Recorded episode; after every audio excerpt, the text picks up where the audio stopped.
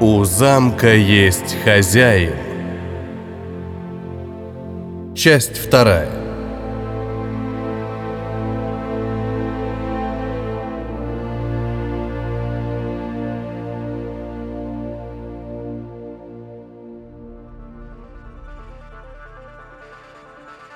Дзарт!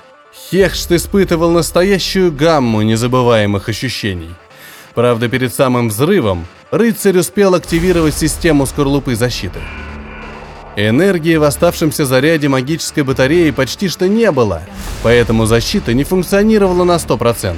Но и имевшегося запаса магии звезд хватило на то, чтобы 80-тонное космостальное тело не разорвало на мелкие кусочки во время взрыва. Но за свою оплошность рыцарю его машине пришлось щедро заплатить.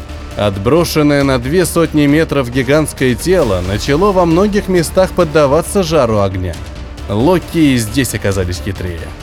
Поддерживаемый его силой огонь никак не желал угаснуть. Магические контуры едва не лопались от перегрева, а внутри машины температура грозила вот-вот перескочить отметку в 50 градусов. «Дзарт! Я здесь!» Спокойно отозвался рыцарь, все еще продолжавший контролировать свою машину, каким-то чудом сохранившую дееспособность. «Нас сейчас здесь зажарят!» Надрывался Хехшт, который, вопреки всеобщему мнению, бессмертием так и не обладал. Ровно как, впрочем, и сам рыцарь, ведущий машину в бой. «Не зажарят!» – отозвался тот, кого дух машины прозвал Дзардом. «Я все еще контролирую систему!» Слова эти были произнесены сквозь силу. Ведь рыцарь частью своего тела испытывал то же, что и ведомая им машина. Правда, дополнительный программный контур смягчал нагрузки и болевые эффекты, но все же небольшая струйка крови предательски потекла по красной маске. По цвету было трудно заметить, но последствия удара рыцарю больше испытывать не хотелось. А тем более жрецы Локи приготовили для своих противников в этой битве неприятный сюрприз напоследок. Огненное кольцо дьявола.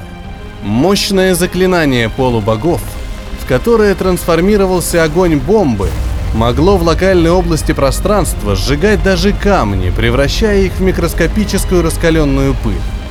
Беглое общение с сенсорикой показало, что температура вне корпуса машины – подскакивала за тысячу градусов и быстро набирала ход.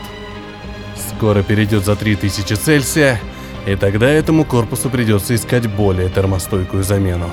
Тревожные мысли заставляли сильное тело думать быстрее. Огненное кольцо дьявола почти что имело стопроцентную реализацию терминации объекта, а противостоять этой напасти рыцарь и его вдоволь повоевавшая машина не могли – Заклятие не имело слабых мест, за исключением внешней границы пламени. «Активируй летные двигатели!» Хехшт, как верный друг и порядочный хозяин веренной ему техники, давал советы по поводу самых оптимальных действий. Но Дзарт его не всегда слушал. «Что ты делаешь?» Хехшт всеми своими энергетическими клубками чувствовал, как раскаленный корпус гигантского колосса совершает неожиданный рывок вперед – как бегун при команде старта, сложная 80-тонная машина сорвалась с места в быстром разбеге. «Я надеюсь», — с трудом выдавил дух машины, «ты не собираешься, набрав полный ход, рывком преодолеть окружающую нас огненную стену?» Дзарт ничего на это не ответил. Именно это он и собирался сделать. А ведь лишившись магической защиты, гигантский организм больше не защищал своего рыцаря от перегрузок и перепадов давления. «Дзарт!» Космостальные пластины машины предательски задрожали, когда гигант приблизился к ревущей стене огня. Внутренняя поверхность огненного кокона мягко притянула к себе космосталь, проникая через прожженные щелки внутрь гигантской машины. Двигать манипуляторами сразу же как-то стало сложнее. Дзарт уже едва не ломал стиснутые зубы, когда набравшая ход машина неумолимо прорвалась вперед – «Ты сумасшедший!» Рыцарь хорошо себе представлял, как сладко сейчас греется Хехшт в своем металлическом сердце. «Я знаю!» Эти слова рыцарь произнес в голос, почти выкрикивая каждую букву на всю тесную кабину управления. И в эту же минуту корпус машины сотряс сильный удар. Внешняя граница пламени – плотное образование, способное к ведению активных действий. Словно почувствовав хитрость рыцаря, огненная стихия нанесла удар точно в центр металлического торса. Космостальные пластины брони брюшной части с треском начали предательски хрустеть. Температура и давление при своих огромных величинах могли сломать даже самый сверхпрочный сплав. А вот теперь пойдут вперед главные двигатели. Дзарт ощутил, как его тело, словно по команде, вросло в металлизированный пол кабины. Жесткое кресло управления не помогло перенести нагрузку, когда человекоподобная машина весом 80 тонн, точно пуля, выскочила из бушевавшего пекла. Хороший трюк, правда, Хехшт? Рыцарь сплюнул кровь, всматриваясь в небесную гладь чистого неба.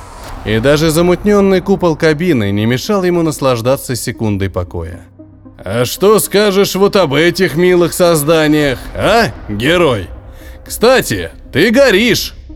В последних словах духа машины чувствовалась легкая ирония, но рыцари сейчас волновали далеко не этические вопросы.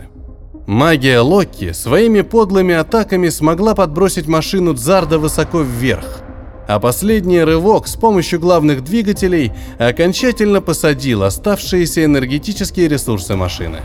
Так что экипаж Дзарда в прямом смысле слова падал на землю. Но на этом неприятности воина богов звезд не заканчивались. Снизу к опускавшемуся колоссу устремилось несколько летательных аппаратов – Встречный курс и необычное расположение объектов подсказывало об их далеко не дружелюбных намерениях.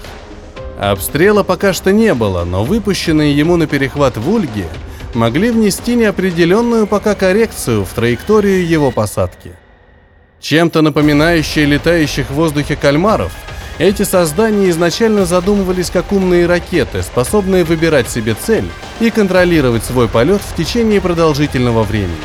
Но потом, через сеть многочисленных конструкторских улучшений, эти изделия получили самовосстанавливающуюся чешуйчатую броню, три пары рук щупалец для обезвреживания возможных ловушек и встроенный искусственный разум. Именно эти создания сейчас и пытались встретиться в открытом бою со спускающимся с неба дымящимся колоссом. Похожая на человека фигура совершенного кибернетического организма только лишь быстро вскинула в атакующем жесте руку, и тут же встроенная в правый локоть шестизарядная кассетная ракетница выпустила свое содержимое, отдавая дань встречающим гостям. Рыцарь не стал настаивать на том, чтобы Хехшт по старой дружбе открыл свои тайны и объяснил, каким образом этот боезапас не детонировал во время огненной атаки. Все пространство впереди дымящегося колосса заволокло дымом и сполохами огня. От назойливых вульк не осталось почти что никакого следа, кроме горящих обломков, падающих плавящимся дождем на землю. И точно как герой древних сказок, огромный космостальной титан в угольно-черной броне, как ядро пролетел сквозь кольцо огня. А вот картинно коснуться массивными ступнями закопченной земли колоссу было не суждено.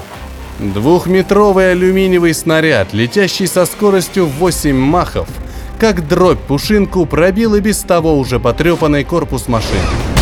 а, -а, Что это? Возмущению Хехшта не было предела.